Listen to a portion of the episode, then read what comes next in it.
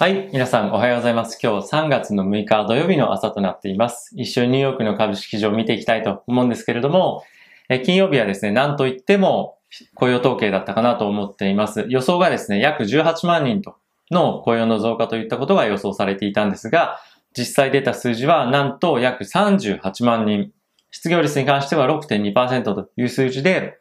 予想ですね、大きく大きく上回る結果となりました。これを受けて、一瞬ですね、金利に関しては、ものすごく跳ねたんですね。で、それで株式市場はどういう反応だったかというと、非常に交換された動きだったんじゃないかなと思っています。で、金利に関しては、まあ一旦ですね、突発的な動きはあったんですけれども、非常に今、空売りが債券市場では溜まっていて、これですね、やっぱりこういった一見債券に相場、債券に対して非常に悪い、まあ、今後金利が上がっていくんじゃないかっていうイベントが起こったんですけれども、あまりにもそっち方向のポジションがマーケットに溜まっていたということもあって、一旦の利食いという動きが出て、出たんじゃないかなと、個人的には思っています。で、えー、マーケットの動きをちょっと後で一緒に見ていきたいと思うんですが、まあ、僕の所感としては、ものすごく買いが入った銘柄もあれば、まあ、そうじゃなかった銘柄も入ってきたというふうには理解してるんですけども、やはり大きく売りが終わってきたんじゃないかなというふうに僕は思っています。じゃあ早速チャート一緒に見ていきたいと思うんですけれども、はい。えー、こちらなんですけれども、これナスダックのですね、先物の動きとなっています。ここが、えー、昨日の動きですね。この緑のキャンドルが昨日の動きなんですけれども、え、大きくですね、下髭つける形で、え、大きく下げたんですけれども、まあ、その後はしっかりと戻してきてたとような一日でした。で、これと少し比べたいのが、この9月のタイミングでの下げですね。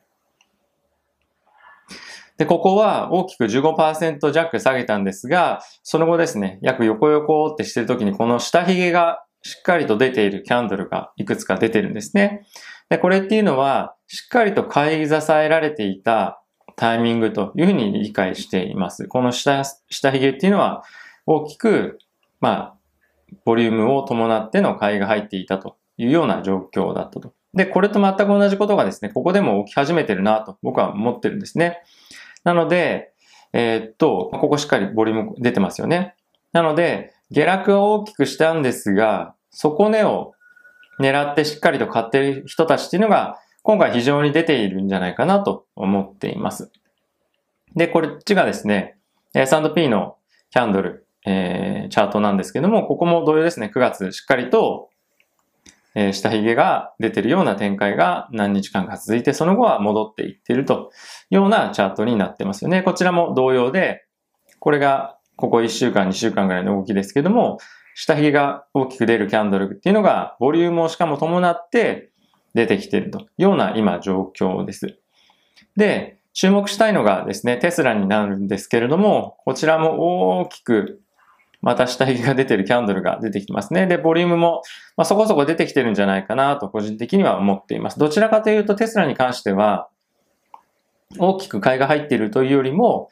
えー、売りが終わった銘柄っていうような、まあ、認識かなと、えー、思っています。なので、銘柄によってではあるんですけれども、しっかりと買いが入っている銘柄、もしくは売りが終わった銘柄っていうのが出てきている。なので、マーケットとしては反転をする準備っていうのを今少しえー、しているような段階なんじゃないかなと思うんですね。で、まあ、これの非常にいい一つの例というのが、まあ、僕はアークだと思っています。じゃあ、アーク、まあ、どれでもいいんですけども、じゃあ一番、えっ、ー、と、まあ、有名なというか、戦艦というんですかね、彼らの、ま、売りのファンドを見ていきたいと思うんですけれども、ここ大きく下落してきていますが、昨日に関しては、またこちらも大きく下髭をビヨーンと伸ばす形で、しかも、ボリュームも伴って、えー、ここは買われているというような状況ですね。まあ実際には、1日の動きという意味では、えー、下げてはいたんですけども、しっかりと買いが入ってた展開っていうのは、非常にポジティブだったんじゃないかなと思ってます。これ1日の動きだったんですけども、大きく下がってきてはいたんですが、やはりこのあたりでですね、非常に買いがしっかりと入っていると。なんで、まあその後も、えー、しっかりと戻していったという展開かなと思っています。はい。まあ、これがイヤートゥーデートの動きなんですけども、そうですね。しっかり昨日一日でも、買いが入っていたというのは見受けられるかなと思っています。はい。なので、えー、これだけで需給判断するのかっていうのは、あのー、まあ、人によってはちょっとどうかなっていう人、思う人もいるかもしれませんが、えー、僕はですね、まあ、少なくとも売りが終わり始めてるんじゃないかなと思っています。で、これがですね、セクター別のパフォーマンスというような状況なんですが、雇用統計が非常に強かったこともあって、まあ、エネルギーですとか、インダストリアルとか、まあ、あとは、えー、このマテリアルっていうのはコモディティ関連ですね。大きく上げてきているというような、えー、今は相場となっています。はい。なので、えー、これはですね、人によってどう見るかっていうのはまた違うとは思うんですが、段階として少なくとも今、もう売りが終わってきてますよと。セーリングクライマックス今迎えてます。で、もしかすると、この1週間、2週間、横横横っていうですね、値動きがそんなに芳しくない、もしくは一進一退の攻防っていうのが続くと思うんですが、ここでしっかりと買いが入ってくるサインっていうのが、ボリュームっていうのを伴って見えてくるようであれば、僕は、まあ4月以降ですね、しっかりと上げていく、もしくは3月の後半にも早ければ、えー、上げていくというような相場に回復していくんじゃないかなと思っています。雇用統計ですね、非常に良くて、まあ、ジム・クレーマーさんですとか、まあ、僕もお話をしていた通り、あまりにも数字が、いい数字が出ると、金利が上昇して、それによって株式市場に対しての大きな圧力かかるんじゃないかっていうようなことをですね、話はしていたんですが、まあ、やはり、とはいえ、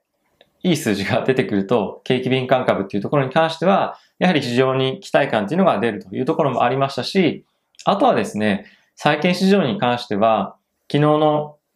えー、債券の金利ですね、の動きを見てみると、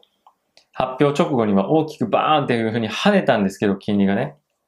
ただし、ここ最近マーケットで、債券の空売りのポジションが大きく溜まっていたこともあって、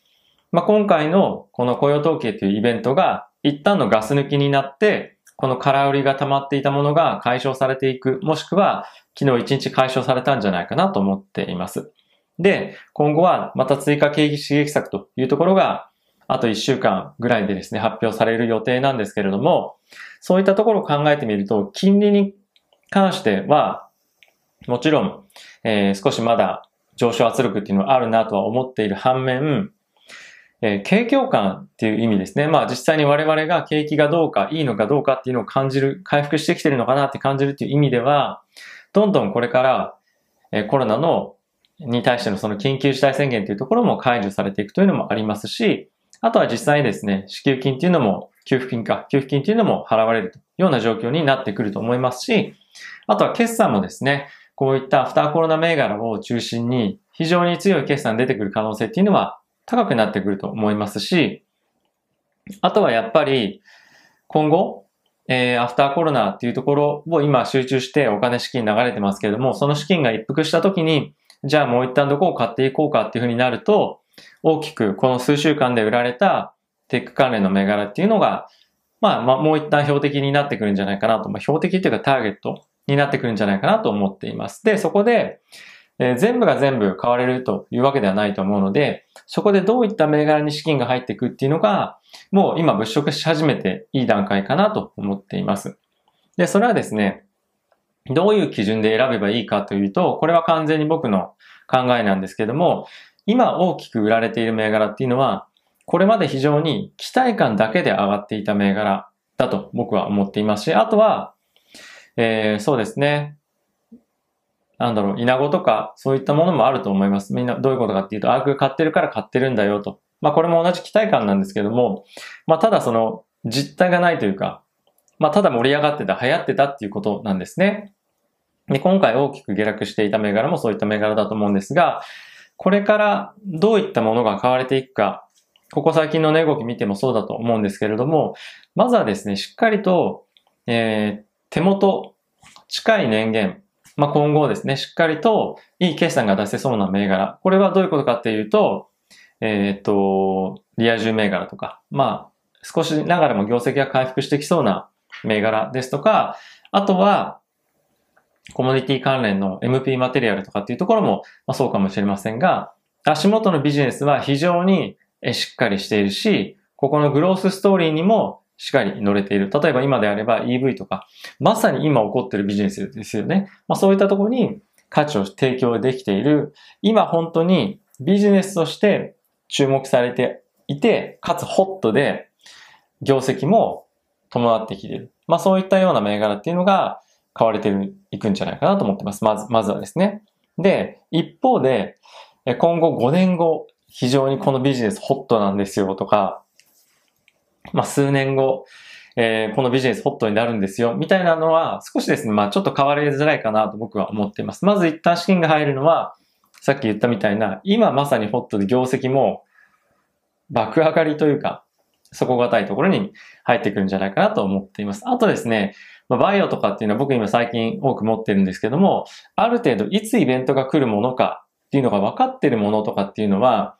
その手前にならないと、えー、なかなか変わりづらいかなと思うんですよね。たとえ、例えばですよ、5月末に何かのイベントがあるというふうにすれば、あ、じゃあ今持ってる必要はないなと。また、その手前、5月の末であれば、じゃあ5月の最初ぐらいにもう一回仕込もうかなとか、何かそのイベントの出るタイミングっていうのがある程度分かっているものに関しては、まあ、この1ヶ月間とかっていうのは少し弱くなる確率はあるんですが、えー、そういったタイミングは、まあ、ある、えっ、ー、と、あらかじめ仕込んでおくようないいタイミングかなと思うんですが、まあ、そういったイベントがいつ起きるか分かる、